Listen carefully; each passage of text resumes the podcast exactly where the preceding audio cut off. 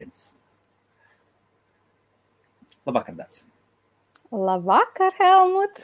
Pēc ilgiem, ilgiem laikiem. Labvakar! Tik sen, sen neredzēta, nedzirdēta.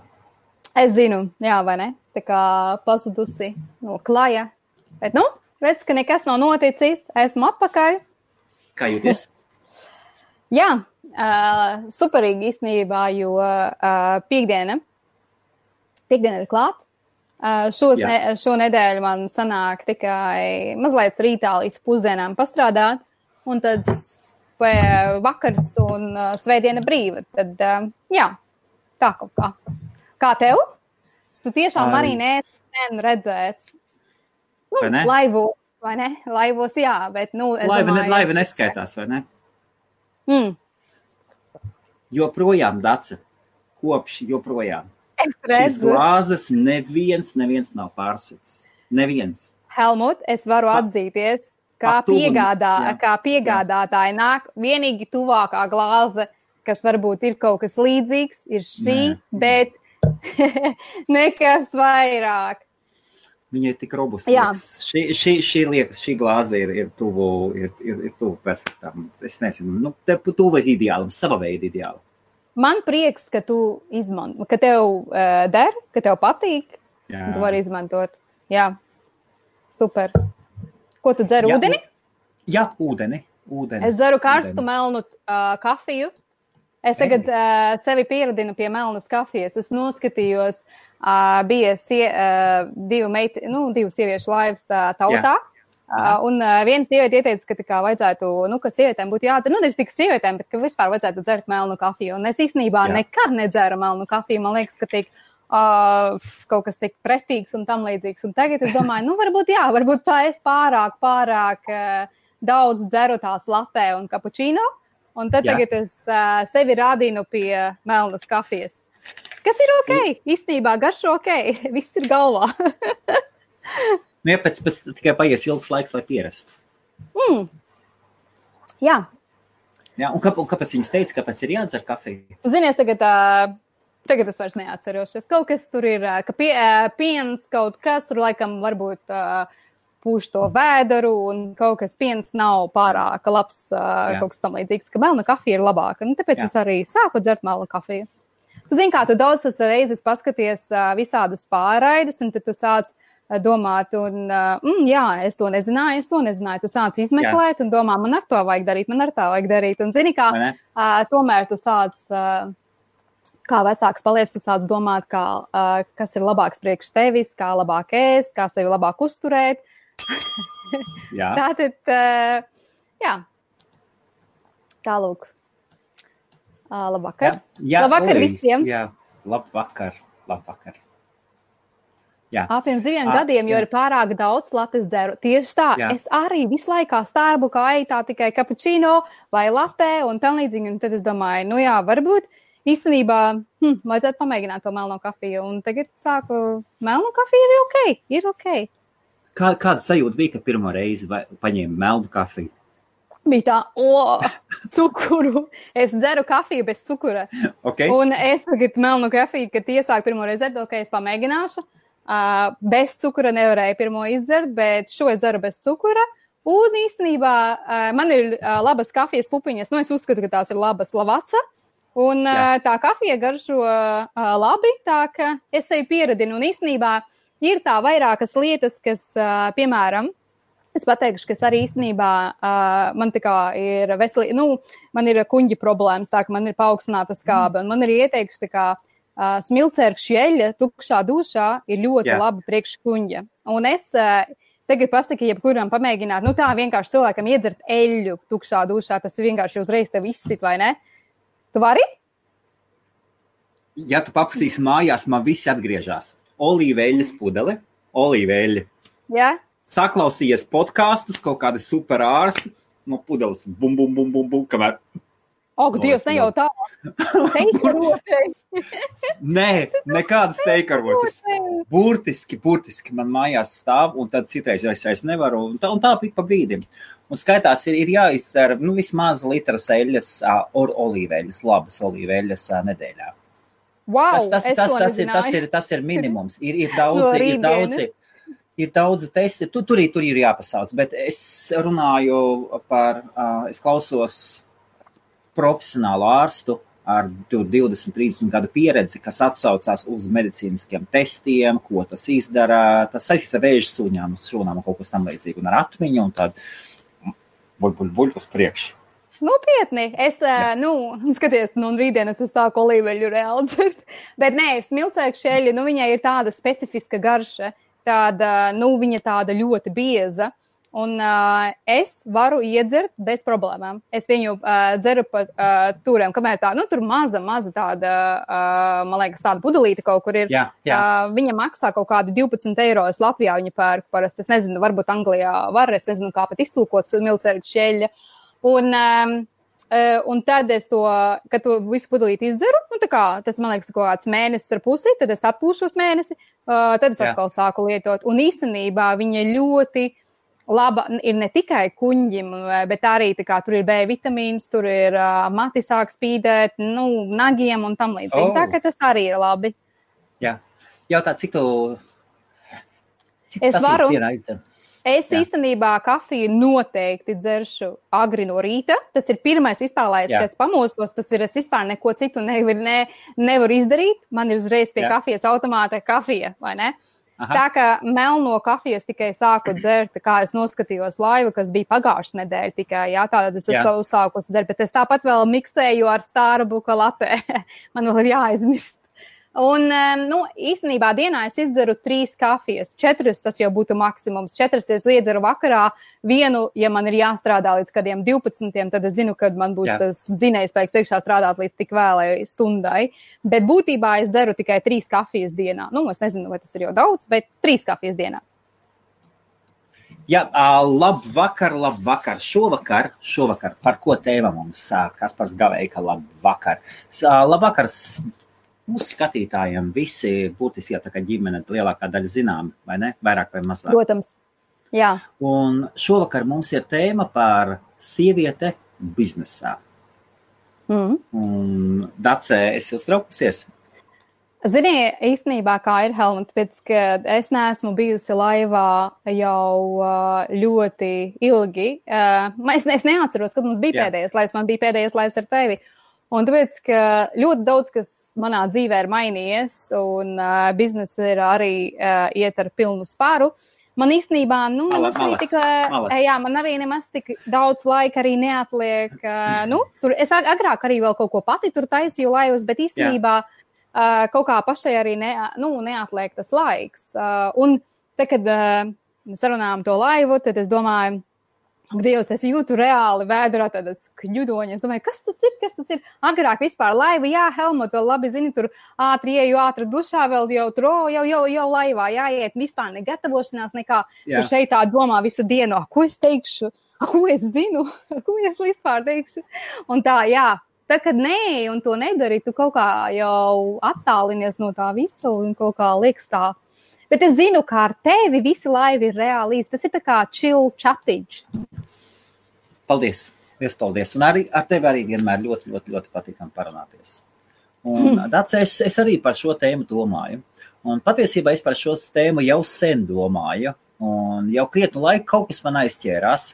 Vienā brīdī es kaut kur izlasīju, ka kaut kas teica par sieviešu, vīriešu vienlīdzību, un te teica, ka nu, galu galā sākotnēji mēs esam vienādi. Mēs piedzimstam mm. vienādi, un tad sabiedrība nāk un taisa savu spiedienu. Puisītim mm. jābūt tādam, meitenītei jādara tas puisītim, un Jā. puisītim ir tas, un tas visos mūsos savācas, savācas. Mēs skatāmies filmas, mēs skatāmies citu lietu, un tad man tas visu laiku domāju, sakrā to, ka četras meitenes, domāju, kā viņas izaugs, mm. kur viņas radīs to brīvību un spēku Jo, ja mēs skatāmies galvenajās industrijās, galvenajās industrijās, pas, paskatīsimies, piemēram, zemkopība. Zemkopībā, nu, kam vajadzētu būt galvenajiem vīriešiem? Ja mēs paskatāmies medicīnu, lielākā daļa top, topi ir nu, vīrieši, jurisprudence, vīrieši, arhitekti, vīrieši, pat pavāros augstajā līmenī, vai ne? Jā. Kaut kā paņem um. un uzņēmēja darbība ir vienīgā ir vienīgā lieta, kur sievietei nav jāpieņem šis sāncenša vīrieša skata punkts. Viņa pietiekoši distancēta no viņa. Un viņai pietiekoši daudz ieroču un savu veidu, lai viņa izveidotu savu pasauli. Un tāpēc uzņēmēja darbībā sievietes. Tas ir tas, tas, ir tas kas man MLM patīk. Es redzu, ka meitenes sāk veidot savas pasaules. Un... Mm. Nu, biznes, biznes jau savā ziņā vispār ir ļoti nežēlīga vide. Nepriekš vīri, nu, salīdzinot vīrieti, sievieti, tas īstenībā, nu, nežēlīga priekš uh, katra no mums. Uh, tas, man liekas, tas uh, princips, ka sieviete jāstāv pie pavarda, paldies Dievam, aiziet uh, pagātnē. Un uh, vairāk un vairāk uh, vi, uh, cilvēki sāk akceptēt, ka sievietes arī ir tās, ka, ka sieviete arī var vairāk ne tikai kop māju, taisīt ēst un pieskatīt bērnus. Un um, es jau nesaku, ka, uh, nu, ka tas ir slikti būt mājasājumniecei, bet nu, ir sievietes, kurām varbūt šī loma vienkārši nepiestāvēs, jo viņas vienkārši grib kaut ko vairāk. Un kā ir ļoti daudz redzams arī sievietes, piemēram, manā Facebookā ļoti daudz māmiņas, kuras pieskata bērnus, pieskata mājas, visu pieskata, taisa vīram ēst un vēl plus pārdot uh, piemēram, kosmētiku, vai tie ir uztura bagātinātāji, vai tas ir un piepelnās uh, tādā veidā, kas jā, arī jā. ir apsveicami, jo tas arī ir ļoti grūti, jo, tā, jo tur arī biznesa ir ļoti konkure, uh, konkurentspējīgs. Un tad ir tādas sievietes, kas sevi visas velta biznesā. Un, bet tās, okay, tas nenozīmē, jā. ka tas arī ir slikti. Tas ir vienkārši, ir tādi, ir, viss ir atkarīgs. Uh, Vai, vai tas vai ir viegli būt sievietei biznesā? Nu, tas ir atkarīgs pirmkārt no biznesa, kādā biznesā tu esi. Biznesa jau vispār nav viegls, vai ne? Bet uh, ņemsim, sievietei varbūt uh, izplatīt, es nesaku, ka tas ir viegli, izplatīt kosmētiku uh, vai apģērbu, sieviešu apģērbu lietā. Varbūt tas būs vieglāk nekā citās nozarēs, bet uh, tādā veidā, kā vispār uzskatīt, vai sievietei ir viegli, uzņēmēji darbībā tas ir viss atkarīgs arī no pašas sievietes. Uh, cik tu arī sevi ieguldīsi un kā tu sevi prezentēsi. Jā. Zini, kā es esmu ievērojis, es vienu lietu pateikšu. Es, es arī šodien gāju cauri, es gāju pils, cauri pilsētai, nācu uz biroju sarunai, gatavoties ar tevi un galvā domas dažādas. Un es skatos, mm. un cilvēki taisās vakaram. Un veči kā veči, nu uzvelk, kas viņam ir un iet un sievietes nabadzītas, nolakojušas, pirkstiņus nolakojušas, kāju nadziņus, visas sakāpušas, ie, iekāpušas iekšā svārciņos, lūpiņas, nokrāsojušas rokas somiņās, visdrīzāk rokas somiņās tur savu džeku atslēgas visas nepieciešamās lietas. Paņem manu māku. jā, jā, jā, jā, jo džekam priekš hom tev rokas somiņu ieliec iekšā. Un, un, nu jā, un tad, un tad es padomāju vienu lietu. Brīvā, es pazīstu džekus, kuri nav baigie spīdekļi. Un pasaulē ir ok. Nu, zinu, nav, nav, super, nav, nav, nav, nav super gudri. nu? Intelektuāli pārāki. Un par viņiem saka, nekā, viss kārtībā, malacis. Un, un ja sieviete, ja sieviete ir mazāk gaiša, tad sabiedrības pārmetumi nāk. Mm. Tādi. Um, nu jā, par, šo, par šo es īstenībā, nu, tā kā es, piemēram, skatos savā sfērā, vai ne? Uh, man, man ir tā kā, nu, tos konkurences, ko es uzskatu par saviem konkurentiem un okay. ar kuriem man nākas vienmēr um, tā kā uh, konkurēt. Uh, abas kompānijas vada vīrieši, vai ne? Uh, bet es uzskatu, Aha, ka tas, jā. tas nav. Uh, mūsu sfēra nevienmēr saistās to, ka, ka vīrietim tas ir jāvada. Tāpēc, ka īstenībā, nu, tā kā mēs pārdodam tur glāzes, šīvis un tādas lietas, un man ir bijuši, piemēram, klienti, kas saka, nu, vot tu esi sieviete, jā, vot mēs atveram jā. šeit restorānu, vot to ar savu sieviešu aci varētu pateikt, kādas glāzes mums te labāk izskatītos, kāda šķīvi, vai tev vispār patīk šis interjers. Jā. Tā ka tomēr sieviešu kaut kāds plus tomēr kaut kur nospēlē. Bet es, Jā. piemēram, neizjūtu to, ka tāpēc, ka mans bizness, es esmu sieviete, un tāpēc, ka man ir tāds bizness, un es tagad nevaru konkurēt, jo tur ir, piemēram, vīriešu pārstāvis. Nu, es nekad neesmu izjutis to konkurenci, kaut gan viņš, kā es esmu dzirdējis to, ka ir teicis, nu, bet, protams, ja es atnāku pie pavāriem, pavāri jau nevēlas redzēt mani, viņam jau vajag sieviešu pārstāvu, lai viņi tur atnāk, uzsmaida, koķetē un kaut ko tādu. Nu, tas, tas, tas ir viņu, jā, nu, protams, jūs jau visi gribat redzēt sievietes ienākam virtuvē, bet, nu, es uzskatu, ka tas ir kaut kāds tikai tāds, um, kaut kā tāds vienkārši kaut kāds teiciens un tam līdzīgi, jo tomēr viss ir atkarīgs ne tikai uh, no tā, kā tu izskaties vai kaut ko tādu, bet tas ir arī atkarīgs. Tu nu, nepirks, uh, ne, nu, īpašnieks jau neies un nepirks tikai no tevīm, tāpēc, ka tu labi izskaties. Tomēr tas ir atkarīgs no servisa, no cenas un Jā. no, no Jā. vairākām lietām. Un manā sfērā, nu, kā man, mūsu tirgus ir ļoti, ļoti konkurētspējīgs. Un es uzskatu, ka jābūt vienkārši ir savādākam. Un es esmu atradusi to vienu lietu, ko es zinu, ka mani konkurenti nedara, tas ir tas personīgais pieskāriens, ka tu, piemēram, aizēji un cilvēkiem paskaidro, ka tu labāk zini, kādas glāzes tur ārā ir, un tu vienkārši iedod to personīgo savu uh, skatienu, un viņi vienkārši to novērtē, un viņi zina, Jā. ka tu esi ar viņiem. Okay. Tālāk. Uh, jā, mēs turpināsim, mēs turpināsim, atvainojos, dažus komentārus neizcelšu ārā. Uh, tu esi pazaudējusi, ja varu, ja varu pajautāt, es, tu pieminēji vēlas, lai koķetē. Tad, kad man atnāk pārdevējs, sieviete vai vīrietis, es patiesībā jau pēdējā laikā kontrolēju, es zinu, ka man patīk teikt komplimentus, un bez šābām uzskatītāji redz, ka tu brīnišķīgi izskaties un viss, un tad, kad atnāk, tad, kad ir kāds man, man kaut ko atnāk pārdot, vai runāt par profesionālām, profesionālām lietām, es nevēlos, lai būtu podziņas attaisītas. Es nevēlos. Ne, bet, es, es, nevēlos, es nevēlos, lai būtu hi-hi, ha-ha. Es tomēr uh, pērku darījumu vai pērku pakalpojumu, un tas viss ir traucējošs. Man liekas, tas ir traucējošs efekts. Tev ir sanācis tā, ka, ja, ja tu to vari pateikt, palaist, pazaudēt darījumu dēļ attaisīts podziņas, varbūt senāk. Es, ja. pirmkārt, es pirmkārt tā neierodos uh, darbā, ka, nu, biznesā es, es, vien, es vienmēr, uh, ja, nav, ja tā nav, piemēram, uh, vai nu tas nav kostīms, tā tā, vai tā ir kleita, tur man, man nav tādas blūzas, kura būs atpogāta, ka tu tur vari redzēt uh, tālākā, nezinu, ja tā ir varbūt. Jā viena poga, kas uh, reāli varēs redzēt tavu kakla līniju, un tas jā. ir arī viss. Stilam, jā.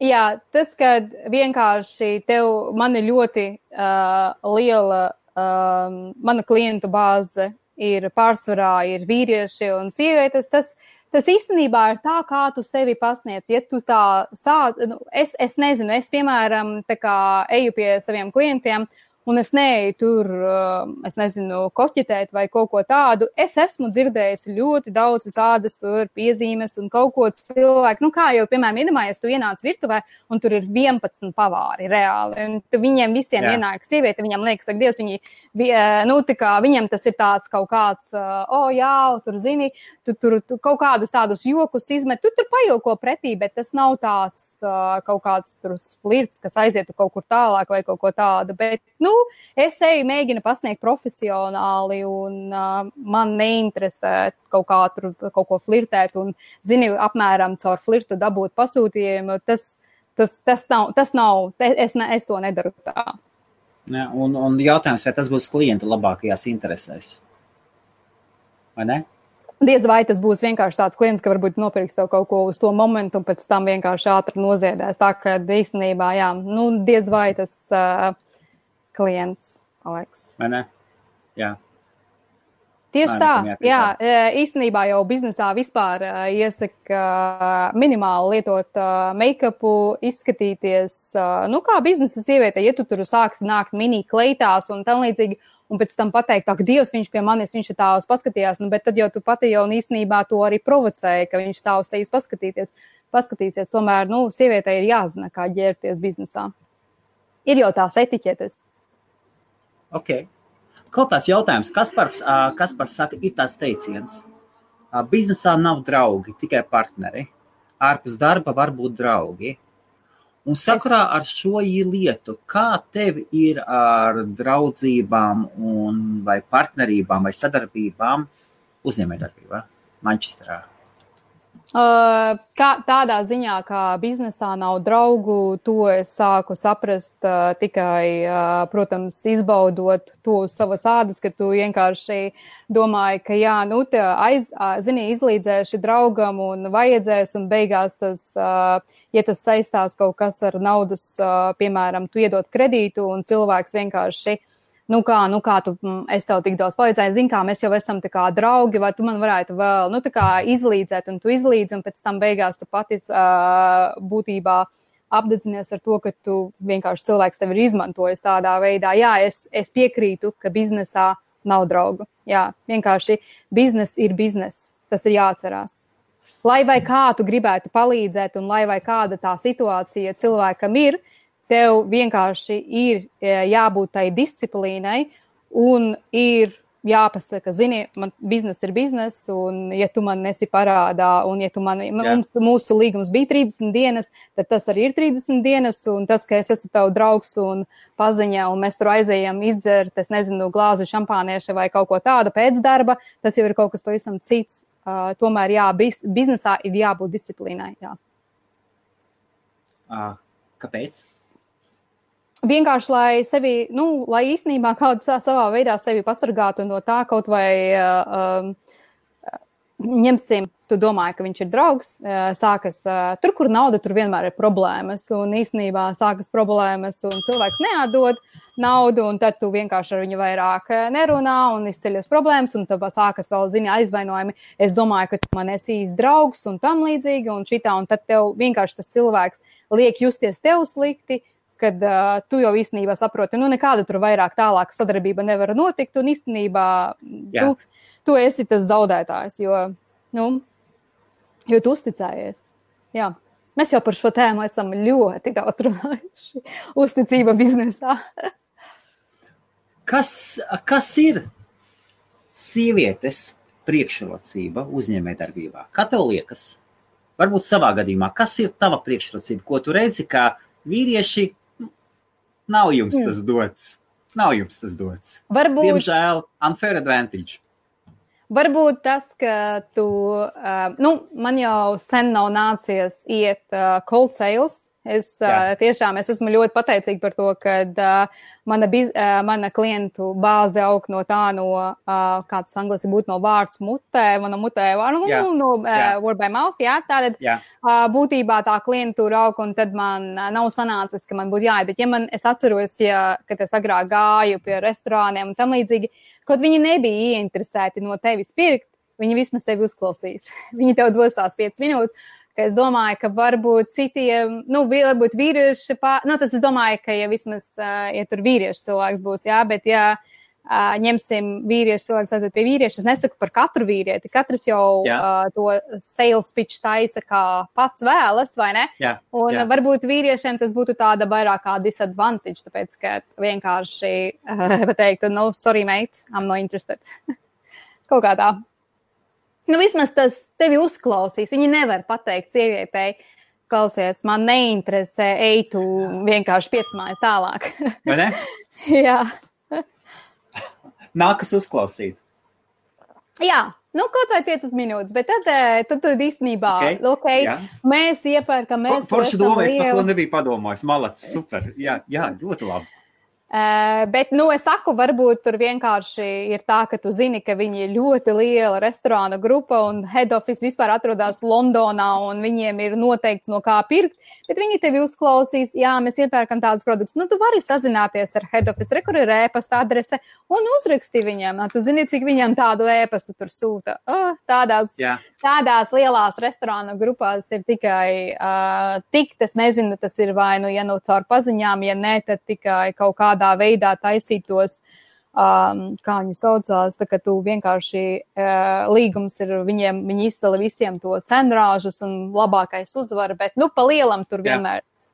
pa lielam šādās lielās uh, restorānu grupās pārsvarā ir multinacionālas kompānijas, kuras, kuru apgrozījums ir miljoniem. Bet, nu, Jā. vienmēr jau arī var būt, nu, ka kaut kāds paziņa kaut kur ieliek un tā, bet, nu, pārsvarā, cik es zinu, tur vienmēr ir ļoti lielas kompānijas. Bet vai tad vienmēr iet runa tikai par, um, tikai par cenu? Jo tev jau cena, piemēram, tev jau senāk bija laba cena. Un toties tagad mm. es pieļauju daudz, tagad tev taču vieglāk iet, jo pat tevi jau iet ļoti laba slava, vai ne? Tevi. Um, jā, bet es īstenībā savu biznesu netendēju, netendēju uz lielām grupām. Pirmkārt, Jā. dēļ savas naudas plūsmas, tādēļ, ka šīs lielās kompānijas ir ļoti pieradušas maksāt savus rēķinus uh, kredīti, kredītu ņemt no 6 līdz 8 mēnešiem. Un iedomājies, ja viņiem ir kādi 200 restorāni, tad tev viņi ir jāuztur tā. Es nesaku, Jā. ka visu tagad kāds varbūt cilvēks strādā lielā restorānā un saka, mēs maksājam savu rēķinu 28 dienās. Es nezinu, es nevaru apgalvot par visiem re, restorāniem, bet, piemēram, es zinu par tādu restorānu grupu Pikolinos, kas mums šeit ir Manchesterā, kuriem ir 40 restorāni. Un uh, es īstenībā Cik? pat pazīstu 40. 40. Jā. Viņiem viņi ir wow. pa visu, uh, viņiem viņi ir pa visu Lielbritāniju, bet ļoti daudz viņu ir Manchesterā. Uh, Un uh, wow. īstenībā galvenais head office atrodas uh, te, tepat mums Manchesteras centrā. Un es īstenībā Jā. pats zinu, kas iepērk visas šīs lietas. Īstenībā es esmu pie viņa bijusi sapulcē, un es zinu viņu um, uh, kredīta uh, termiņus. Un uh, cenā, ok, nav cenai nozīmes, bet viņiem vajag nākošās dienas servisu visiem 40 restorāniem. Un viņiem neinteresē apkalpot tikai Manchesteras restorānus. Ja tu ņem visu grupu, tad tu ņem visu grupu. Un uh, vienkārši un mani, mani konkurenti apkalpo šo restorānu. Jā, un šos tu, restorānus. Un, un, un, un tu tomēr viņu virzienā virzies, ja? Um, es ne, nu, pašlaik, es, kā jau es īstenībā um, man ļoti biedē šīs lielās grupas, tāpēc, ka es esmu uh, vienkārši kā strādāju iepriekšējā kompānijā, kuru uh, un um, manējais iepriekšējais uh, priekšnieks man stāstīja, ka viņam bija, viņš vispār iet tikai uz lieliem biznesiem, viņam vispār mazie restorāni neinteresē. Un Jā. viņš 24 stundu uh, laikā uh, zaudēja 1,5 miljonu biznesa. Oh, jā, un kā, viņu atstāja kā, kādā, ar, jā. kas bija HMRC officer, uh, supply, viņš, viņš piegādāja preces, tolas papīru. Uh, Es nezinu, tilts, visu, nu, viss, kas ir tie visi līdzekļi, ķimikālijas, visu viņš piegādāja Jā. HMRC oficiāliem. Man liekas, tur ir kaut kādi 300 ofici pa visu Lielbritāniju. Un tie, viņam tie, bija stoks. Kas nezina, tie, kas no Latvijas, tas ir valsts viņiem dienests. Jā. Jā. Un uh, viņiem kā uh, vienkārši reāli kā, iedeva 24 stundas, un es atceros, kad uh, viņš vienkārši man zvanīja, un viņš saka, man ir 200 tūkstoši poundu stoks, uh, vai ir kaut kas, ko tu gribi ņemt no maniem, un tad, tad man bija tā iespēja iepirkt lēti kaut ko, tas, kas bija tajās. Jā, bet būtībā tas var iedomājies, tas vienkārši. Bet kā, kā, kādā, veidā, kādā veidā tas notika, Dāce? Uh, kā, kas tieši? Kā, kā, viņš, kā viņš pēkšņi aizgāja tādā mīnusā? Tāpēc, mīnus Nē, tāpēc, ka vienkārši uh, viņiem uh, šis uh, līgums pateica, nu, vienkārši šie, šī kompānija paziņoja, ka ir ieradies, uh, ieradusies uh, kompānija, saucās Kimberly Clark, kura, ir, Jā. kura ražo tieši papīra produktus, Jā. un viņi ir pārsituši viņa cenas. Un bija Jā. tā, viņiem pateica, re, kur ir mūsu cenas, mums nav problēmas tev to parādīt. Es nezinu, kā var 24 Jā. stundu laikā, bet tā viņš teica, ka tā bija, un viņš vienkārši viņam noteikti iedeva iespēju ka bez nekādas lojalitātes vienkārši, ok, tu sāc mums saplājas, bet mēs neko negarantējam. Un nu, viņam tur bija pazīstami, tur bija pazīstami, kas to iepirka. Un uh, vienkārši head office izdomāja, ka tagad Kimberlī kā pārstāvja, bet tur bija tādas cenas, tur vienkārši nevarēja. Tur zilie ruļi maksāja 4,99, ja, 150 metri. Es viņus iepērku pa 6 poundi 20. Ja. Viņš, ok, mm, labi, lielā. Jā pār, vēl, tev tā cena ir jāpārsit un vēl jānopelna. Jā. Tas ir neiespējami. Jā. Bet Kimberly Clark ir masīva kompānija, kura var to izdarīt, kuri paši ražo papīru, tā ka viņi to varēja izdarīt. Un viņi, viņš no viņiem atņēma to biznesu, bet uh, viņi pēc tam, uh, protams, cīnījās. Un tāpēc es saku, man šīs kompānijas, uh, lielās kompānijas biedē, tāpēc ka tu visu ieguldi viņos, Un tevi viņi vienkārši vienā dienā, viņi tev iedomājas, ja viņi aiziet bankrotā, viņi vienkārši Jā. tevi noslauka. Viņi tev neko, ne, viņam tas vēl nekas nav jāsamaksā. Ok, cilvēki tur saka, jā, bet jums taču ir līgums, jūs taču varat kaut ko tur tiesas procesā dabūt. Kādā tiesas procesā, ja cilvēks ir bankrotējis, nu tā kompānija ir bankrotējusi, tev tur ir tā insurance, nezinu, par katru tūkstoti viens pāns kaut kas tam līdzīgs, ko tu vari dabūt atpakaļ. Es esmu redzējis ļoti daudz kompānijas, kuras daudz zaudē. Tāpēc es koncentrēju savu biznesu uz mazākiem. Viens aizverās, man vēl 199 paliek. Un uh, man nav tādu preču, Jā. ko es uzņemos, ka es nevarēšu nekur citur pārdot. Būtībā visi izmanto gandrīz to. Labi, tolus papīram ir apmēram seši veidi, kuru Jā. kādu tur izmanto. Bet, nu, pārsvarā, ja tas cilvēks aiziet, tas restorāns aiziet un pienāk jauns, tad būtībā ir tas pats tolus papīrs, ko es varu pārdot. Un kaut kā tā. Zini, zin, kas te to, ko tu pateici? Te ir tas, kas man liekas man, man liekas, ka lielākoties, ne visos gadījumos, sievietes riskē mazāk. Noteikti, noteikti. Un šeit ir tā priekšrocība. Viņas neuzņemās riskus, kas viņas var iznīcināt, kur vīrietis ar vieglu roku, ar vieglu parakstu. Viņam jau galda, galda acīs Barbadosa, Tur, bet piemēram, varbūt arī kostīmos, pineapple. bet varbūt, bet varbūt sievietes tomēr jā. arī ir tādas kā cīnītājas, viņas nepadodās, viņas iet jā. vēl cīnās, cīnās līdz kamēr īstenībā, e, īstenībā tas arī ir manī, tā kā es ne, nu, man, piemēram, pasaka, nē, man neinteresē no tevīm iepirkt, nu, tas, pieņemsim, bija kādu laiku atpakaļ, es tur gāju, man tur kāds pasaka, man neinteresē. Nu, kā, nu, man liekas, nu, kā, kā neinteresē, ok. Un tad tu it kā saproti, ka noteikti viņam ir kaut kāda sava sadarbība, varbūt kaut kāds draugs vai kaut kas tam līdzīgs. Un es īstenībā, nu, ok, labi, pārsnāsim vēl vienu nedēļu, vēl vienu Jā. nedēļu, un tad Jā. īstenībā aiziet atpakaļ. Varbūt kaut ko citu es tev varu piedāvāt, un tā līdzīgi. Un viņi saka, Aha. nē, nē, mums ir ok, mums ir labi. Jā. Bet ok, tad vēl atstājam. Pēc, pēc, kaut kāda laika atkal dot savu ziņu. Un varbūt tieši tajā mirklī kaut kas notika ar to piegādātāju, kaut ja. kādas nesaskaņas, un tu esi iekšā vienkārši. Jo viņš saka, jā, nāc, atnāc, parādi, kā, ko tu tur piegādāji. Jā, nu, vai sākam, es no tevis pirkšu. Vienkārši ne? nepadodies, neaiz, neliec cilvēkiem par sevi aizmirst. Tā lēnītiņā, vienkārši neuzspiedoši. Ok, labi, es tikai gribēju pārliecināties, ka tev viss ir ok.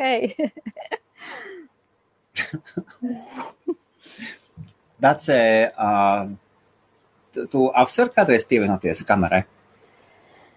Helmut, tas ir manos plānos. Manā, ir super. Manā super. listā. Es, esmu, es atvainojos Inesai Daugulē, kura ir Jā. man sūtījusi uh, Facebook messengerī to pieteikuma tā. lapu. Es, Jā. es, es ļoti atvainojos. Es neignorēju. Uh, man ir tāda viena, zina, kā mums katram ir kaut kādi kas mums patīk, kas mums nepatīk. Es neciešu oficiālu darbu, es neciešu aizpildīt for, visādas formas Jā. un tam līdzīgi. Tas ir man kā. Oh. Mēs aizpildīsim tavā vietā. Es aizpildīšu tavā vietā. Tu pasaki super. jā, un es te pieņemtu. super, super. Uh, bet būtībā jā. Tikai, tikai jānāk ir ar kompāniju. Um, nu, es, es, es vēlos, lai lielākoties lai nāk ar kompāniju, lai ir juridiskas personas. Mm -hmm.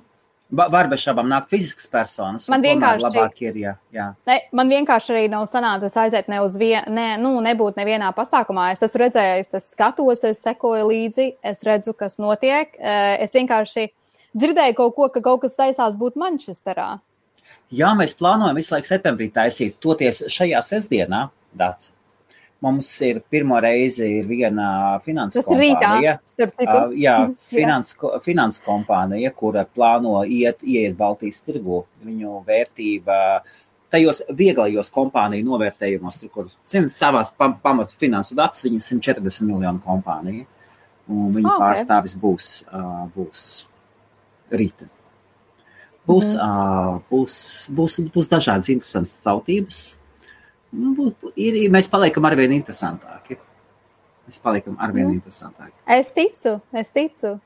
Ir tavi, tavi panākumi, jā, kaut kad. Uh, Kaut kad viņi vainagosies. Nu, kā, to pateikt? Tev, tu, tu ej uz pareizi, tu, ej, tu esi uz pareizā ceļa. Malacis. Iesim kopā. Kā tu turēt? Labi, tāds. Viktors jautāja, Viktors jautāja, kā tev ir? Kā tev ir? Es, es atvainojos, es izmantoju situāciju, ka es tādu parunāju, piedāvāju. Jā, nā, bez šaubām. Es uzskatu, ka tas tikai palīdzēs. Dabūt, un, es, un es teikšu, ka jā, dats ir aizņemta, un, un cilvēki, kas sazinās, es dažkārt novirzu, novirzu arī tā. Kas ir aizņemta? Viņu var izdarīt. Starp citu, dats, vai tu zināji, ka um, viens cilvēks, uh, es nesaukšos kompāniju, uh, kompāniju, kurai tu esi palīdzējusi. Uh, es, es, man liekas, tieši dēļ, tava, dēļ, dēļ taviem kontaktiem ir šogad uh, tikusi starp dienas biznesā. Tu, tu, tu kā pacelt augšā vienā dienas biznesā par ļoti oh, lielu izaugsmi. Wow. Uh, tā kā Latvijas uzņēmēja Lielbritānijā, Lielbritānija ir viens no lielākajiem Eiropas tirgiem, kur cilvēkiem patīk iepirkties. Latvijai ir eksporta balvas, kur nodibināja, iedibināja Vairvīķa Freiberga. Jā, un sieviete. Kolosāla sieviete. Jā. Starp citu, ja tā, es nebiju padomājis, kad lai kāds viņu kādreiz varēs tā pārsist. Vai... Nu, vēl līdz šim neviens nav viņa pār, pārspējis. Man tā šķiet. Mm, ne tu. Jā, tā ka sievietes ir ne tikai uzņēmējas, bet arī Jā. sievietes politikā augstu iet. Jā, bet es, es, es, es politiku jā. tik daudz, es politiku vispār politikai nesekoju, es neko par politiku tik daudz nezinu. Tajā jomā labāk mēs vispār nerunājam. Es, es, es, es pieturos to, ko es zinu par biznesu, Un, uh, un es arī nezinu visu, nu, es katru dienu kaut ko iemācos, un uh, es tā domāju, ka tas, tas, ir, tikai, tas ir tikai labi. Jā. Mēs visi kaut ko katru dienu iemācāmies. Jā. Mēs nevaram zināt visu. Ko, ko tu vēlētos zināt? Ko es vēlētos zināt? Tas tāds, baig, tas tāds ļoti vispārīgs ko es, ko es gribētu zināt. Es gribētu zināt, varbūt, kā. Nezinu, Helma, tev tāds, es, es zināju, ka kaut kad būs tāds jautājums, uz kuru, es tāpēc tev teicu, vai tu vari uzaicināt vēl kādu cilvēku, ka kamēr tas cilvēks atbild, es varu padomāt. Bet šeit man tu, ir. Tu padomā, domā, tikmēr es pasaku, tu padomā, pagaidi. es tikmēr atbildēšu. Nē, nē, nē, nē, mēs, nē, mēs ejam tālāk, un tad, kad man ienāks, man ienāks prātā doma, ko es gribu zināt, tad es tev pateikšu. Domāšanas laiks iesācies. Go! ir, ir, šabām, ir, ir, jautājums, jā, ir jautājums, kuriem nav tik viegli. Jā, nu vienkārši uz ātro domāt, ko es gribētu Jā. zināt. Es gribētu zināt daudz. Kā es gribētu zināt, kā vienmēr var izskatīties mūžīgi jaunai un skaistai. Kā saglabāt Jā. jaunību, dzert melnu kafiju, piemēram, un dzert daudz ūdens. Dzert, dzert daudz ūdens, jā. jā. Jā, tu varbūt kaut ko vari ieteikt. Ko vēl? Ko vēl? Lietot uh, dabīgo kosmētiku? Šeit, lai man piedod visas meitenes, šeit, lai man piedod. Uh, meitenes būsim atklāti. Uh, meitenes, kuras ieliek iekšā mazliet advancētākos risinājumos, var izspiest ārā vairāk. Kā, ko tu tieši ar to domā? Es, es, es nezinu, es īpaši neticu dabīgās kosmētikas pārākumam. Ja jau, domāju, aizēj, ja jau tu aizēji uz sacensību, ja jau tu aizēji uz sacensību, ja tev ir jāiet, piemēram, jāiet un tu esi, piemēram, tu esi kādreiz aizvesta uz tikšanos, tur, kur ir suņu sacensības, kur suņu skriešanās vai zirgu skriešanās. Es esmu vienreiz bijis. Bet ne suņu. Ja? Es pie suņiem tieši zirgos neesmu, man liekas, man liekas, hipodromā es neesmu bijis, bet zirgos esmu bijis. Un tad mēs tur sēžam, ēdam steiku un visi liek likmes un tu, tu nezini, ko, ko, ko. ko. Un tad tev jāliek, ir tad, tu, tad tu ceri, ka tu liec, tu liec uz to pašu labāko. Nu, nu, ja, ja, ja aiziet tā, kas aizies pirmais, kas ir efektīvākais, man liekas, dabīgā, tomēr mazliet kaut gan. Tas viss ir ļoti, nu, skaitoties ar kosmētiku, tas ir ļoti, tas ir tāds. Uh, vispārnoša uh, lieta, ka, tu, ka, ka tas ir ļoti atkarīgs no tava ādas tipa. Tas ir atkarīgs no kādas tev ir ādas problēmas. Cilvēki, piemēram, man īstenībā mazliet, mazliet, tikai mazliet, mazliet kaitina cilvēki ar ļoti labu ādu, kuriem nekad nav bijušas nekādas problēmas, kaitina? vai ne? Ema, jā, tāpēc, viņi vienkārši jā. saka, priekš kām tev vispār vajag kaut kādu make-upu lietot, un sievietes vispār ar make-up tik sabojā savu seju, priekš kam tur vajag kaut kādas visādas procedūras veikt. Ot, redzi, vajag izskatīt, nu, tā kā āda ir, jā, viena neliek kosmētikā. Jā, protams, ja tev ir ļoti laba un tev ir paveicies ar ādu, un uh, tev viņa vienkārši ir um, ļoti laba, bet ir sievietes, kuras cīnās mūžīgi ar visādām problēmām, vai tā ir es nezinu, uh, vai tās ir akne, vai tas ir uh, nu, visādas lietas. Un, protams, mums to klausīties ir tiem cilvēkiem, kuriem ir bijušas problēmas ar ādu, tie mani sapratīs. Vienkārši. Uh, Nu, nav patīkami klausīties, ka tu kā lieto make-up un mēģini ņemsim, varbūt nosegt tās nepilnības. Tad cilvēks saka, priekš, kam jālieto, nevajag lietot. Tukš, mēs visi esam skaisti tāpat. Tas ir viennozīmīgi tāpat. Rekurs, ļoti daudz reizes parādās viedokļi, tikko mums ir runa par kosmētiku. Un, un tajā pašā brīdī interesanti es... apzināties, ka neviens nav ķīmiķis. atceries, atceries agrāk, vienreiz pat... mēs laivā. Jā. Vienreiz Jā. laivā tu man uzdevi uh, jautājumu, jo bija viena sieviete Zviedrijā, atceries, uh, kura, izman, kura īstenībā oh, jā, iegādāja jā, to jā. dabīgo. Viņa prat, man prasīja, kādu kosmētiku tu izmanto. Jā. Es neizmantoju, tad es tajā laikā es lietoju visādu kosmētiku, bet ne dabīgo. Pašlaik es lietoju madaru, kas ir mūsu latviešu ne, kosmētika. Aha, jā, jā. Un es, man, nu, katram viņa neder. Ja, tāpēc, ka da, no dabīgiem produktiem ļoti daudziem cilvēkiem ir alerģija. Es zinu pat cilvēkus, kuriem ir jā. no madaras alerģija. Man vienkārši izcili der Madara. Man ļoti patīk Madara. Paldies tam cilvēkam, kas man ieteica lietot Madaru. Vienkārši slavēju to cilvēku. Man ļoti patīk Madaras produkti. Visi, pilnīgi visi. Acu krēmi, dienas krēms, nakts krēms, visādi Aha, krēmi. Jā. Ļoti patīk. Tālāk. Tas par make-upu. Apmēram. Tas par, tas par, tas par make-upu. Tas par make-upu. Jā. Jo tas viss iedarās arī biznesā. Jā ir nepieciešams? Ko tu Protams. teiktu, ko vīrieši pārāk maz dara savam izskatam? Ko vīrieši dara? Ne ļoti daudz, ļoti daudz vīrieši īstenībā daudz ko dara, bet ir vīrieši, kuri domā, ka viņiem blakus ir sieviete. Ah, es jau esmu precējies, varu attaudzēt savu vēderu, nedzīt bārdu. Man ir viss, man ir, es esmu komfortā. Nē, un bet gaida, lai sieviete blakām arī izskatītos laba. Tātad uh, es uzskatu, Vai ka vīrietim abas ir jāseko sev līdzi. Um, gan sievietei, gan vīrietim ir jāizskatās labi. Ja, ja tu redzi, ka sieviete dara daudz, tad es domāju, ka vīrietim arī ir jābūt blakus. Nu, es tā domāju, bet ir ļoti daudz vīriešu. Ah, uz vecumu man tas vēders tāds.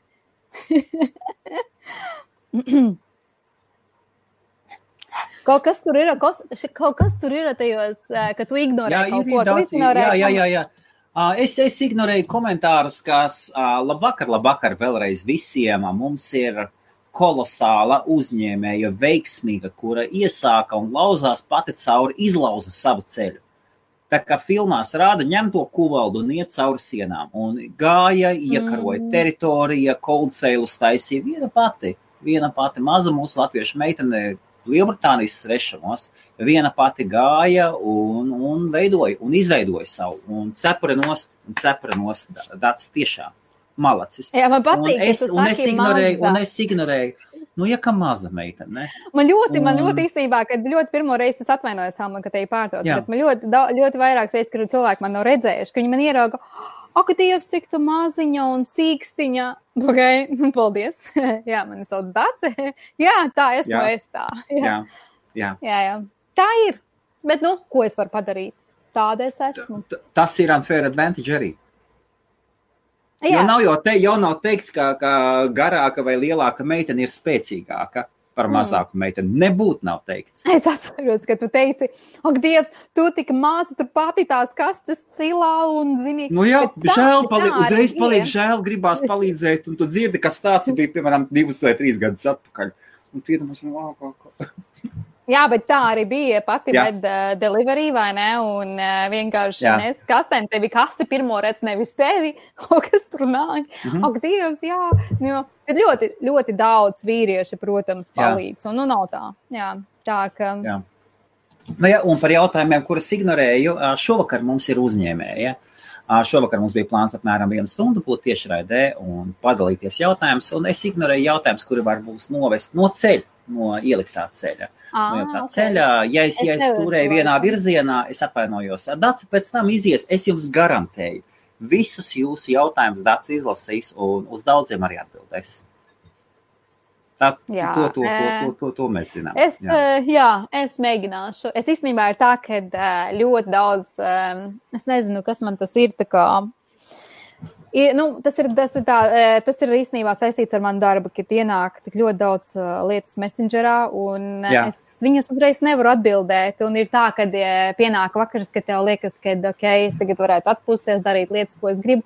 Bet taču jāatbild ir uz to lietu messengerā. Ok, paka, rītā, no rīta. No rīta pienāk kaut kāda diena, atkal aiziet. Nu, Man, man tiešām nesanāk tik ļoti Jā. atbildēt messengerā. es atvainojos visiem. Ir kaut kāds jautājums. Kā tev ir? Kā tev ir ar. Un mūsu skatītājiem es atvainojos, ja citreiz uh, es jūs ignorēšu, un es to darīšu šad un tad. Man ir savi jautājumi, kas man būs mazliet prioritātes, lai at, es atvainojos. Mēs visi esam vāji un nepilnīgi.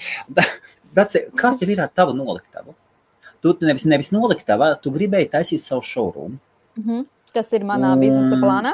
Jā, un tas tev bija apmēram pusgadu atpakaļ. Tev jau bija apmēram jau sāk skatīties. Mhm. Un Mhm. bija Mums bija- kādi. Jā, Jā.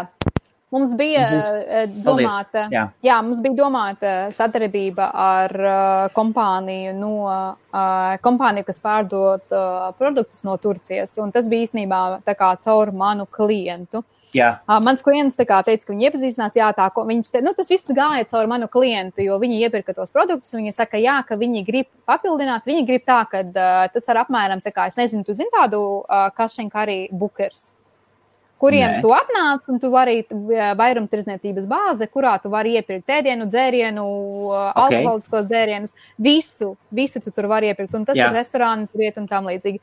Un viņi, piemēram, ir uh, līdzīga tipa. Uh, Uh, nu, kā, bet viņi tikai pārdod ēdienus un dzērienus, bet viņi gribēja paplašināties. un Viņiem interesēja sadarbība, ka viņi varētu varbūt piesaistīt klientus uh, vairāk, tāpēc viņi piedāvātu kaut ko vairāk, piemēram, iepakojums un uh, glāzes, krūzes un tam līdzīgi. Bet tā kā mums tā vienošanās līdz, līdz, tam, līdz tam sapulcēm mēs, ne, mēs nenonācām, tāpēc, ka manam klientam vienkārši sanāca tā, ka viņš vienkārši sastrīdējās ar to cilvēku. Viņu vairāk neiepērk. Viņš man saka, ah, nē, tev nevajag tādu un tam līdzīgi. Es saku, nu, es vienkārši varu Jā. vienā kontekstā dabūt. Jā. Es saku, nu, tu vari aiziet uz to vīnus, viņam tur ir tā kā tā, tā kaut kāda tur tā vairumtirdzniecības bāze tajā, un tur tas ir pavisam savādāk. wow! Un viņš, un viņš nedod kontaktu. Nē, Viņš saka, Nu, aizēj nē, viņš, jā, jā, tur ir tāds Jā. jā. konteksts, bet es tev neieteiktu, jo viņi nu nav tie, kas. Bet man tagad ir labāks konteksts, un es domāju, pagaidi, Ah, labāk zini, kā jā. ir. Labāk es iešu savu ceļu. Es pati atradīšu, es īstenībā tagad arī meklēju telpas Manchesterā, kurā, kurā varētu būt tā kā noliktava, showroom un office, jo es ieliku sludinājumu, Super. es meklēju, es nezinu, kā es tagad, lai darba, tas ir darba sludinājums, sales support administrator. Es nezinu, kā, nu tā kā, Aha, it kā jā, jā. administrators, bet tas nav tikai administrators. Tas arī ir, lai būtībā varētu noņemt to slodzi no maniem, kur cilvēki viņi var kontaktēties ar maniem klientiem. Būtībā, lai mana loma būtu tikai iepirkšana un pārdošana. Un mums pieteicās 130 cilvēki. wow! Manchestera! Super! Jā, No 130 Jā. cilvēkiem mēs atlasījām četrus. Divus Ok. okay. jau intervējām. Mans biznesa partneris domā, ka uh, uh, ir ok. Es redzu, ka nav ok. Tāpēc, ka nav tas, ko es. Nu, ok, visi mēs varam runāt intervijās, vai ne? Bet man vajag Jā. Redzēt darbus, un tā kā CV ir tik ļoti labs, un kaut ko tur vajag. Man būtībā Jā. Vajag, lai kāds noņem no manis to visu nos, ko es pašlaik daru, un lai es varu tikai fokusēties uz klientiem. Bet, Jā. nu, mums vēl ir divi, ko intervēt. Fingers crossed, būs labi. Un tad būtībā tam cilvēkam vajadzēs nepieciešams oficiāls, kuru mēs it kā oficiālu telpu atradām turpat, kur mūsu noliktava. Nu, es gribētu, lai oficiāls būtu ar showroom. Tā kā it kā, nu, tas būtu iekļauts vienā cenā, un it kā, nu, kā showroom tu jau neizmantosi katru nedēļu. jā, jā. Uh, bet nu, tas kā būtu, kā, būtu baigi labi, ja vienā vietā būtu showroom, warehouse un uh, office. Tātad, uh, Mēs vēl meklējam. Tā, ir liels telpas. Jā, jo mēs, mūsu uh, noliktava atrodas uh, Laurija Mila, kas ir ļoti liela. Es nezinu, kā var iztulkot milu. Tas ir tā kā liela tāda. Dzirnavs. Uh, ah, ok, tās nav dzirnavas. Tās tāda nav liela. dzirnavas? Nē, nē, nē, Laurija Mila ir tāda ēka, tā kā mm. oficiāla ēka, kurā iekšā ir 200 ofici. Un aiz oficiem ir Jā. uh, noliktavas. Uh, un uh, Ok, tur ir vairākas jā. kompānijas. Un būtībā tajā, tajā oficiālā tur ir tikai mežonīgi lieli oficiāli. Nu, apmēram cilvēkiem 30, 40, kas strādā uz telefona un tam līdzīgi. Sales departamentam un tādām lietām. Jā, jā, jā. un Jā. pašlaik viņiem ir tikai pieejams iepir- viens. cilvēki. Jā. Jā, Jā. jā. tikai viens tāds ļoti maziņš, kas ir par mazu, kas ir tikai oficiālam. Mēs Aha, meklējam, un viņi, viņi mūs ir ielikuši listā, ka, nu, kā, ja kaut kas atbrīvosies lielāks, kuru varētu, tas būtu vienkārši perfekti. Jā. Kur ir? Jā. Viktor. Viktors ir. Uzmanīgāk, saka- administratori, paskaties, lai papīri būtu kārtībā, neatkārtot manas kļūdas. Viktor, lūdzu, pasaki, kāda bija tava kļūda. Tas ir ļoti labi. Redziet, cik Jā. ļoti labi zināt īstenībā cilvēki, kad pastāsta savas, nu, tu tur uzmanies no tā, uzmanies no tā, un tas ir ļoti labi aprunāties ar cilvēkiem biznesā. Vai ne? Un, un, un, forši. Un forši Viktoram vispār ir Jā. bijis daudz ļoti uzrāvienu. Viņš tā, viņš tā uztrāpījies, vai ne? Tas, tas ir ārprāts. Nāk, Es kaut kur-. Es kaut kur gribēju, es kaut kur izlasīju komentāru, kad uh, Viktors to teica. Helmuts tikai slavē un slavē tos latviešus, bet man kaut kāda tāda rūkta pieredze. Viktor, tu neesi vienīgais. Viņam Es tā tevi. pieredze ar īriem. Viktoram ir tā rūktā pieredze ar īriem visrūktākā. Tā kā Nē, viņš teica ar latviešiem. Tieši visrūktākā ar īriem. ar īriem viņam tur Mm. 80% failure kaut kāda šitas te. Viktors, nu, jā. Es atceros no mūsu sarunām ar Viktoru un Jā. tevi, kad viņam tur kaut kas atvēra tā, uz tās pašas ielas. Ko, Īrs? kon- Īrs, Uh, nu, tad, laikam, vai, es, es, es atceros, ka es lasīju, nu, lai, lai Viktors pats uzraksta, ka tur bija tāds komentārs, ka Helmuts tikai liela un liela latviešu sam man ir rūkta pieredze. Es domāju, ka Dievs, mēs esam vienā, mēs ejam vienā līmenī. kā tev skats uz latviešiem? Um, Ir, vai, ir mai- kaut kas mazliet mainījies. Viņš vi- tas viedoklis jau visu laiku mainīsies. biznesā vai privātajās attiecībās? Kādās? Kādās Bi- ziņā? biznesā, biznesā. Biznesā, biznesā diemžēl, diem, diemžēl man nav ko labu pateikt. Nē, īstenībā Slavēt. es nevaru tā Jā. pateikt, tāpēc ka mani, um, mani aģenti ir latvieši, un uh, es neko nevaru pateikt, bet citās. Tas tā kā vairāk, pa, varbūt tas tā kā vairāk, tā kā, kad kaut ko cilvēks piedāvā. Nu, es nezinu. Nē, nu man nav pārāk laba pieredze, bet, nu, izņemot aģentus, es negribu aģentus minēt. Tāpēc, ka aģenti man ir labi, super. Vis, es vienkārši gribu paslavēt UNU, tāpēc, ka viņa vienkārši ir super. O, Viņa ir jā. izcīnījusi Air Canada. Come on, Air Jā. Canada. Tu vari iedomāties. Un viena Es- pati, atkal sieviete, Viena viena pati. pati, viena Viena pati. māmiņa, viena pati. kur vīrs strādā. Jā. Es, es arī Neatlaidīgi. redzēju, man bija acis, ir Kanadā. Tas ir. Vai ne? Vai viņa ne? gāja sistemātiski, bez lieliem riskiem, vai ne? Jā. Viņa visu laiku Jā, jā. teica, viņa uz tiem riskiem skatās. Una ir malacis, Unai ir. viss izdosies dzīvē, tāpēc, ka viņai ir. Um, es, es vienkārši bieži ļoti skatos, kā cilvēki vada savu biznesu, un Una ir uh, ļoti līdzīgi. Man ir, kad es ar Unu runāju un par biznesu, kā viņi dara, jo dažreiz viņam piezvana, mēs aprunājamies. Un viņa man paprasa kaut kādus padomus, un es redzu, ka viņa ir uz pareizā ceļa. Viņai ir tā neatlaidība, viņa grib sasniegt vairāk. Viņai tas, piemēram, Air Canada, jebkuram dos, tas kā iedomājamies, man dabūt British Airways apmēram. Nu, man liekas, Jā. ka British Airways varbūt nav pat tik liela.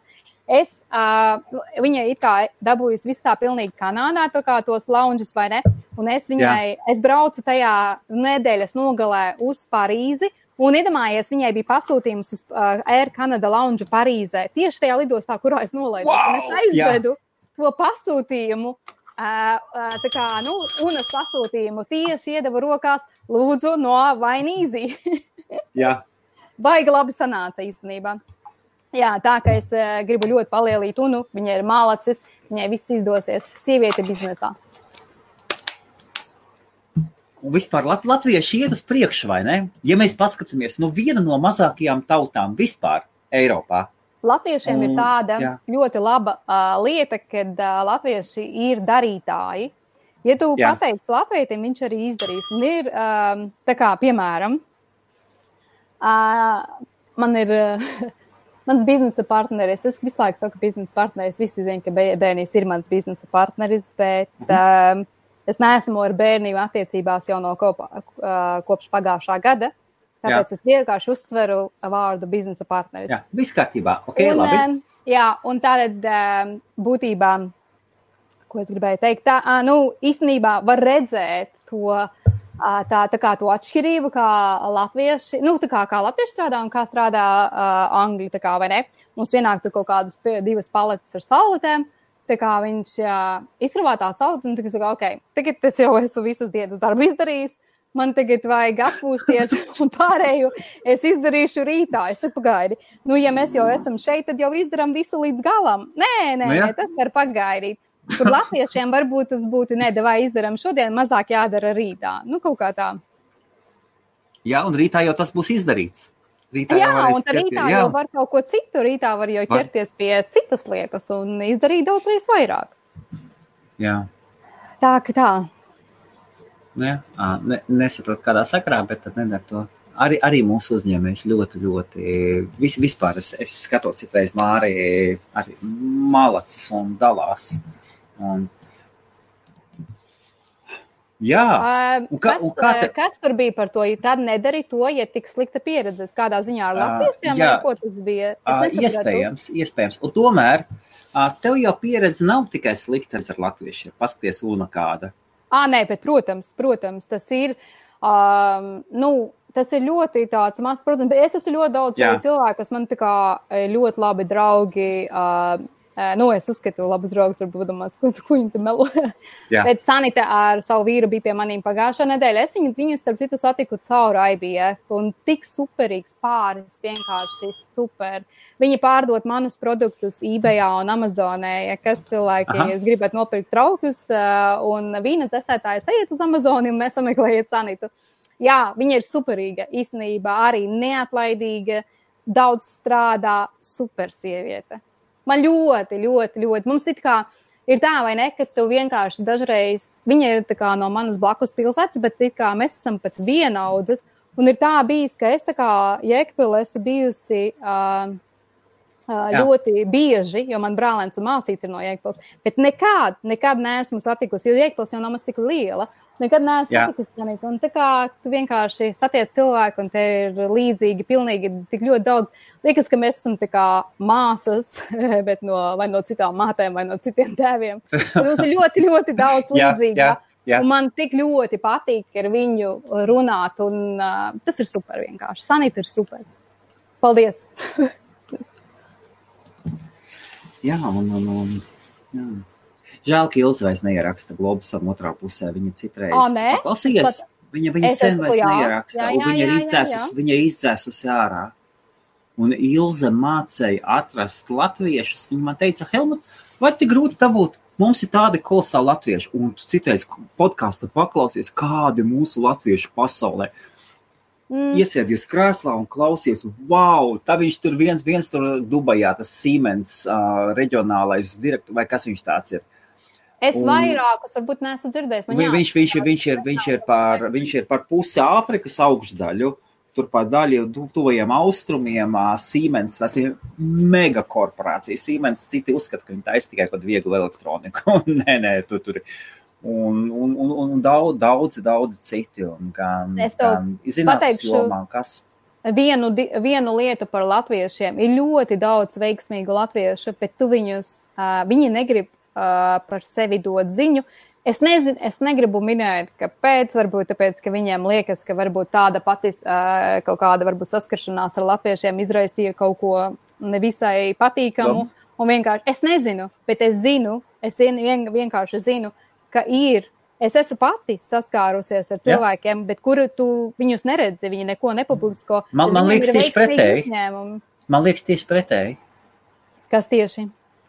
Uh, vienkārši nenāk latvieši pie viņiem. Un kaut kā viņi aizgājuši savā vidē, un viņi tā arī atklāti pasaka, nu, es kaut kā pēdējā laikā ne jau tā, ka kaut kas pret latviešiem, bet vienkārši citā vidē. Bet, ļo, bet tu neesi ievērojis, ka ļoti daudziem latviešiem uh, ir kaut kāda tendence tevi kā, vairāk kritizēt, un kā, nu, lai pieņemsim, pieņemsim, ņemsim tos pašus, kā, ma, es, es to uzskatu, es esmu bijusi Bērzes strauza pasākumos, jā, jā. man, man, tikai tas liekas man, tas ir viens no labākajiem, vai ne, man liekas, tas ir pats labākais pasākumu organizētājs visā Lielbritānijā, kurus es zinu, vai ne? Bet tur izcēlās tā kā Facebookā, ak, Dievs, jā, vai tad tiešām bez bērnu straziem neviena cita nav, tur tas un tas. Un cilvēkiem ir tas, ka vajag kaut ko vienkārši iekost reāli. Kā, nu, viņi dara, viņi dara bērnas strāsti, dara nevis cilvēka līmeņa, viņi dara pārcilvēka līmenī. Es uzskatu, tur ir, tur Jā. ir kaut kas jau supernatural. Es nezinu vārdu supernatural. Es uz bērnas strāstiem, es, es skatos un tas, ko viņi spēja izdarīt, Tas, mm, tas, tas, jau, tas, jau, tas, ir, tas, tas ir pret dabas. Tas, jā, tas ir pret dabas likumiem. Tas ir vispār pret dabas likumiem, to, ko viņi paceļ un kas un kā viņi tiek galā. Nu, jā, un, Jā, jā tie ir taisnība, ir taču komentāri, jā. Jā, jā. bet man skumji noskatīties, ka vienkārši tas ir vienkārši, jo cilvēks ir ielicis kaut kādu postu latvieši Anglijā fórumā, lai tikai savā veidā iekostu tam tiem cilvēkiem. Tā kā uh, vai tiešām nekā cita nekur nav jāņus, nevar nosvinēt, kā tikai bērnu strazos. Bet, mīļais Dievs, taču paskaties pats, ja tev tik ļoti nepatīk tie bērnu strasti, vai tad nav citur informācijas? Ne, Ei, nu, ja tu atrodies. Grimsbijā, vai tu atrodies vēl nezinu, kurā Ellis galā, tad tu jau taču vari atrast tajā pašā savā. Mums ir grupa Manchester, Latvieši Manchesterā. Ja es vēlētos atrast, kur es gribu svinēt Latvieši Manchesterā, es vienkārši iepostotu, pateiktu, vai kāds nezinu, kur notiek kāds latviešu pasākums Manchesterā, un es atrastu to, ko es gribētu. Bet nē, un iedomājieties, es tagad ielieku. Ak, Dievs, kas tagad uh, vienkārši vai tiešām Elvis ratā nevar citur kaut ko tikai visi tagad skries uz bērnu strazienu. Nu, priekš kam tādu vispār teikam, liek man tas liekas tik šausmīgi lieki, tāpēc es iepostoju uh, tādu ļoti īstenībā man patīk. Vieta, kur kā, es jau aizmirsu, kā tur bija, tāda bilde tā kā, un uh, cilvēki, kas dod padomu, cilvēki, kas kaut ko tur vēl, un cilvēki, lai darītu. Tur, kur lai darītu, nav neviena, bet tur, kur dotu padomu, ļoti daudz cilvēku, jo vienmēr visi zina visu labāk. nu, tas tā. Jā, rekur, rekur ir tas, ka daudz vairāk komentāru ir, kas uh, es paņemšu, labi, noņemšu no ticību, tad nav ko plātīties pa internetu. Pārāk daudz skaudīgo skatās arī piekrītu, un ir cilvēki ļoti bieži teikuši, man arī vienkārši pres, uzrakstījuši, ka tur kaut ko laivā uztais kaut kādu tur. Es pat īstenībā vairāk netaisu tos konkursus, jo pēc tam te uzraksta, ko tu tur plāties, ka baigā biznesmeni, kas tu tur par biznesmeni un tam līdzīgi. Un tad tu vienkārši saproti, kāpēc kam? Reāli, priekš, priekš tām vispār. Jo palīdzot nevajag, citiem, dari, palīdz. tu dari. Jā, palīdzi, ja, palīdzi visiem es palīdzu. Ja tu gribi, ja, man, man patīk tā doma ja tu gribi augt, tev ir, tev ir jāved attiecības ar sev līdzīgiem. Tev ir jāpalīdz tiem, kas virzās tavā virzienā, kas mēģina iegūt zināšanas, pieredzi, tas, kas tev ir, un tev ir jāmācās no cilvēkiem, kas ir augstāk. Hmm. Un ir jānāk, ir jānāk, un, un, un, un man, man es, jau liekas, piemēram, ka Jā. Es, piemēram, nevaru atrasties uh, cilvēku lokā, kur es dzirdu kaut kādus ņaudētājus, cik dzīve ir slikta, viss ir slikti, man tur, oi, tu tur iesaki kaut kādus, kāpēc tu nedari to, kāpēc tu ne, oi, nē, es labāk to nemaz Jā. nedaru, ak, Dievs, tur, es taču zinu, ka tur nekas neaizies, ko tu tur vēl ņemies, tu, tu tur vispār, un tam es nevaru, Jā. es tādos cilvēkos, man nav ar viņiem ko runāt vienkārši. Man Jā. patīk pozitīvi cilvēki, kad, nu, tie, kas kaut vienalga, kaut ko mēģina savā lietā darīt, nu, nesanāks. Ok, darīsi, at, nu, ņem nākošo, gan jau kaut, ko, kaut kad aizies. Tāds lūgšu, šitā būs laiks. Atsūti savu piedāvājumu, man ko tavs uzņēmums piedāvā restorāniem. Es mēģināšu savu kontaktiem piedāvāt, jo man labi sakari ir, kā minēja Emirāti, Miami, Jūrmala, iepazīstināšu, ja vajag. O, oh, super, īstenībā Jā, tur, man tur, ļoti tur... interesē Emirātos ielikt uh, uh, vīna dzēsētājus. Ja sevišķi zelta tur ļoti labi aiziet. Jā. Re, rekord uh, šeit es sameklēšu, un Kaspars bija uzlicis rekord.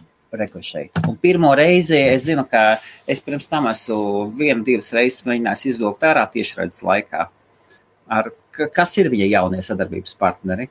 Un, kā, visam mm -hmm. savs laiks. Jā, es noteikti uzrakstīšu kontaktus, un mēs sakontaktēsimies pēc laiva. Lielas paldies, kas par, par tavu komentāru. Jā, un Juris. Daudzi nezīmējas, ne, pirmais nevajag, negrib liek uzmanību no dienestiem, kad, kas mūsu uzņēmējs uzskata par cerbainām aitām. Tas laikam par Latviju, vai ne? Es Jā, ļoti sekoju līdzi tam kol uzņēmumam. Uzņēmums. Jā. kas Latvijā, kā viņš saucās, kurš aizgāja tas restorāns. Viņi taisa vairākus.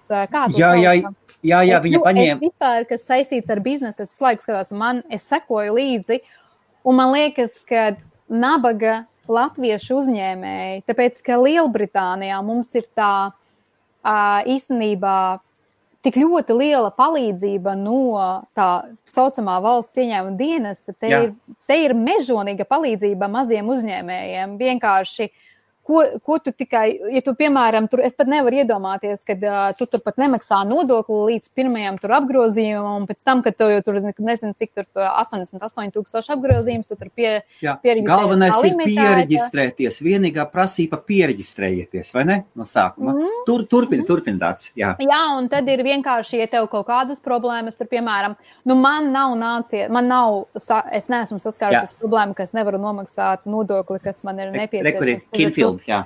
Bet, uh, jā. jā, Kinfield.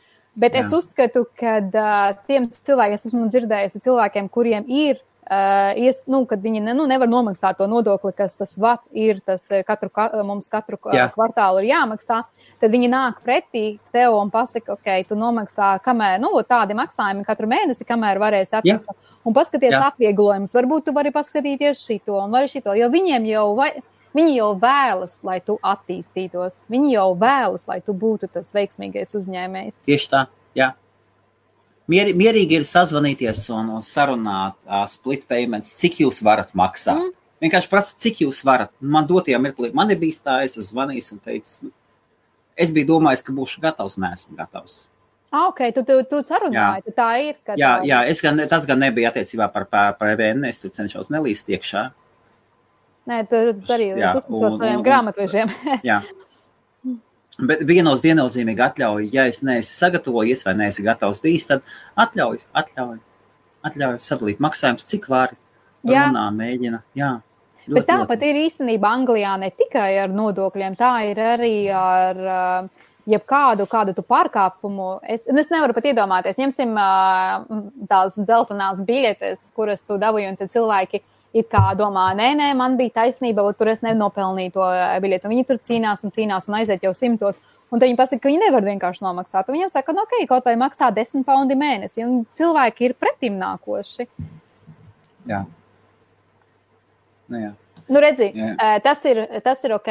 Es nezinu par šo, vai kas yeah. tā tur īsti bija, jo grūti, grūti ir spriest, ja tu neesi pats tajā uzņēmumā, un vai ne tu kaut ko saklausies internetā, tur kaut kas kaut ko pasaka. Tur, zini, ir, ir ļoti grūti spriest, bet tas nav vienīgais Skinfield, kas sūdzās par latviešu valsts ieņēmuma dienesta nu, slodzi. Tas ir ne tikai viņi sūdzās, ļoti daudz apmēram tikko atvēri, vēl neesi atvēris uzņēmumu, un tev jau pirmais klients ir valsts ieņēmuma dienests. klients. Jā. pirmais maksājums, pirmais maksājuma uzdevums aiziet valsts ieņēmumam. Jā, jā, jā. Pie manīm bija uh, mana uh, krusmeita. Uh, um, uz, trī, uz četrām nedēļām viņa aizbrauca, un tagad jau nākamā nedēļa atbrauc jā, atpakaļ. Jā. Un uh, viņa, uh, viņa ir 17 gadi, un viņa, tika, uh, viņa mācās, tagad jau būs 12. klase, un es viņai prasīju, nu, kādi, ko tu tieši gribi. Viņai ļoti patīk dizains un arhitektūra un tādas lietas.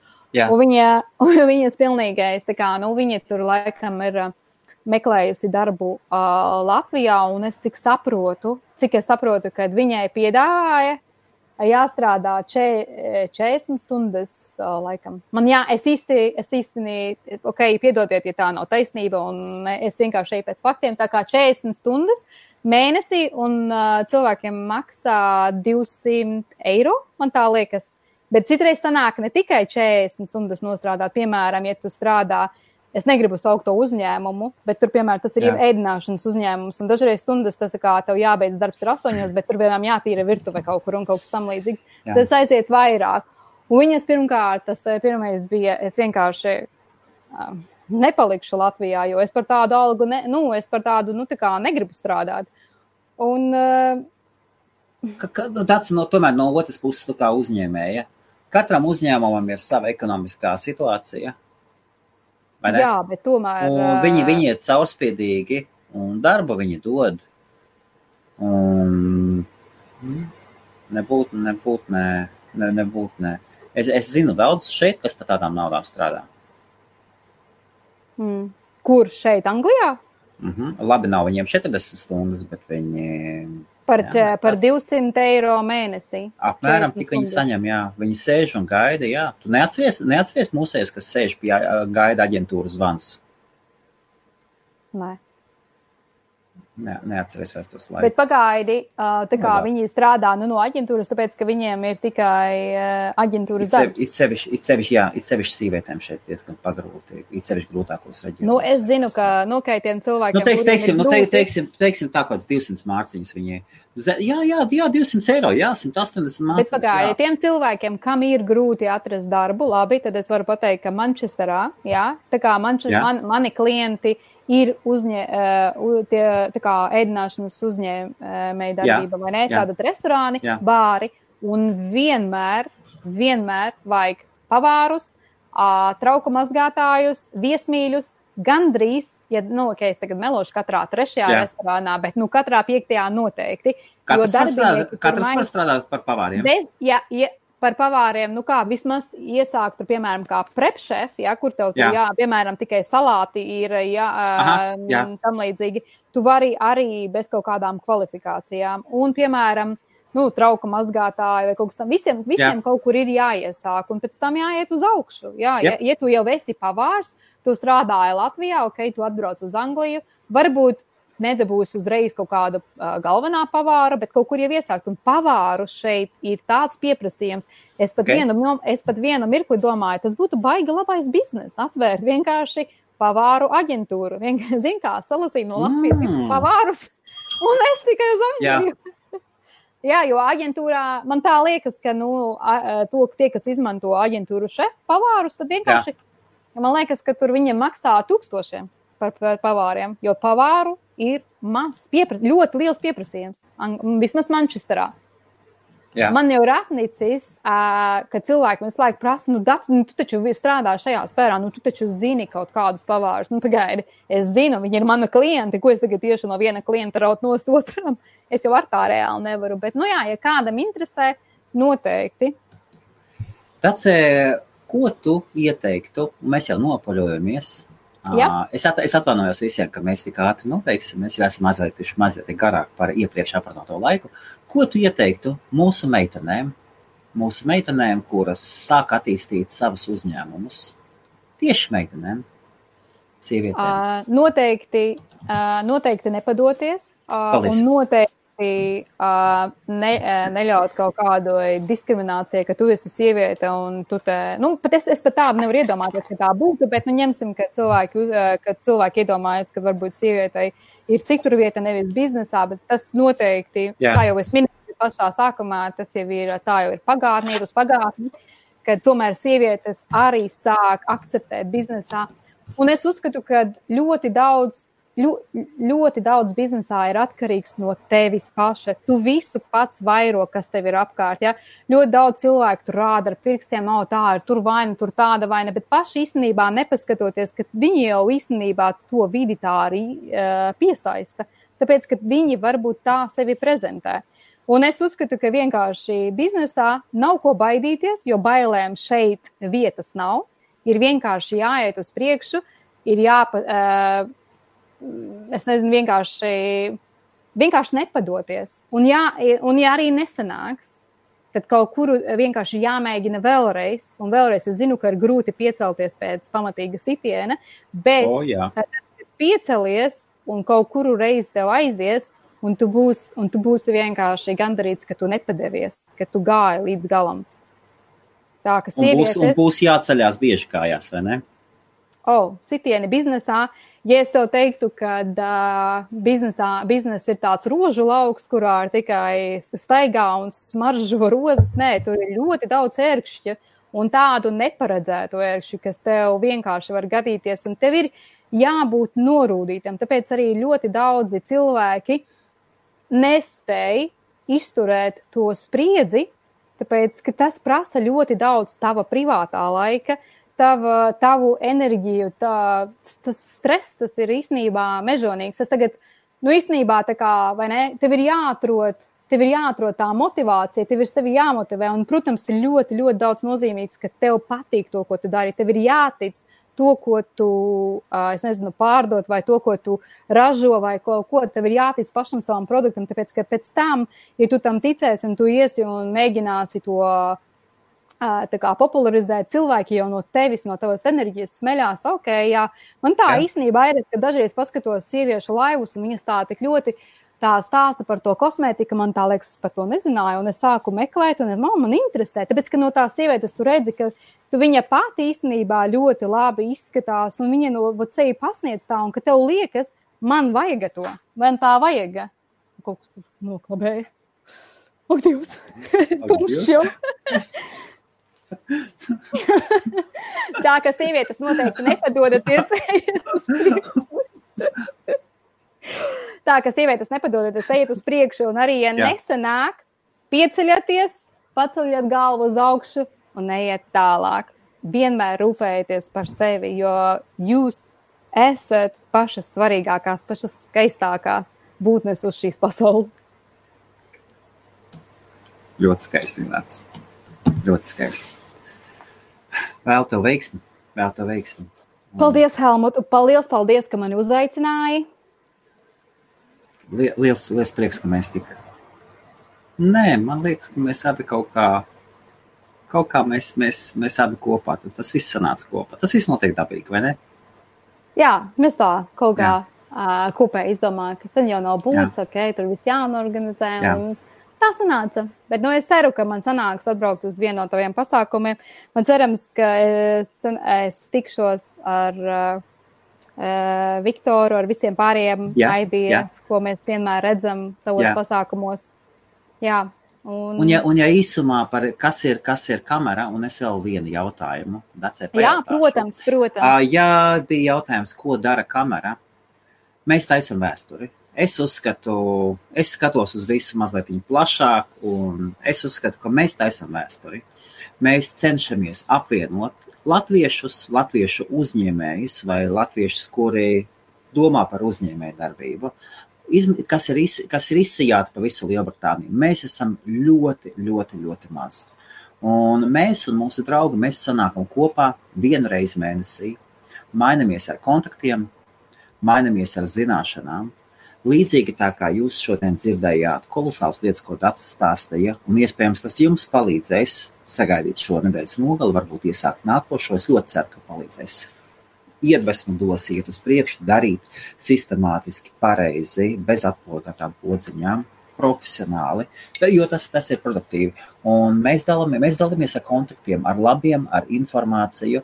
Un papildus tā, tam visiem ir uzdevums būt efektīvākiem, zinošākiem un apbruņotiem ar, ar viens nav karotājs. Tev jābūt cilvēkiem blakus, kuriem tu vari kaut ko palīdzēt. Un papildus mums mūsu vārds izvēlētais, un paldies Pāvēlam par šo ideju. Un vispār tas zvaigznes bija tā sakratušas, ka pavisam savādos apstākļos iznāca šī, šī ideja.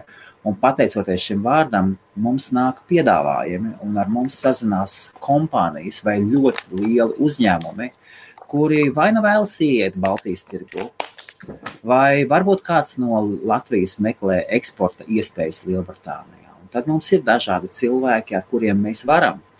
Mūsu tīklā mums ir cilvēki, kuru, kuriem mēs varam iedot šos kontaktus. Un, ja jums, ja jums interesē eksporta iespējas Lielbritānijā, es iedodu Dacei. Dacei ir ļoti daudz kontaktu, es pārsūtīšu jūsu e-pastu.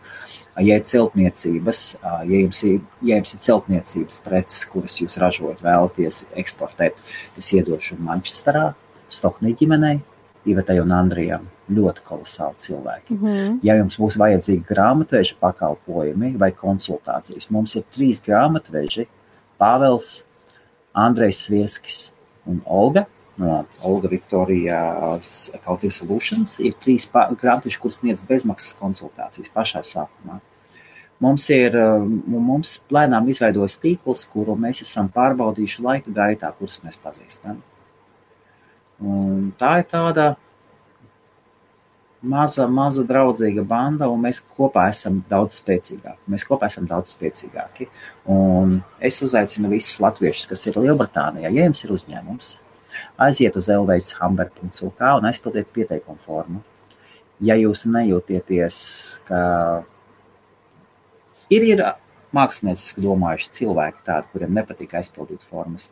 Tad atnāciet, iepazīstiniet, iepazīstiet ar sevi, jā, un tad, kad mēs jums noticēsim, mēs zināsim, kas jūs esat, tad bez šābām es uz vārdu pateikšu, tu vēlies, bez šābām pieņemts.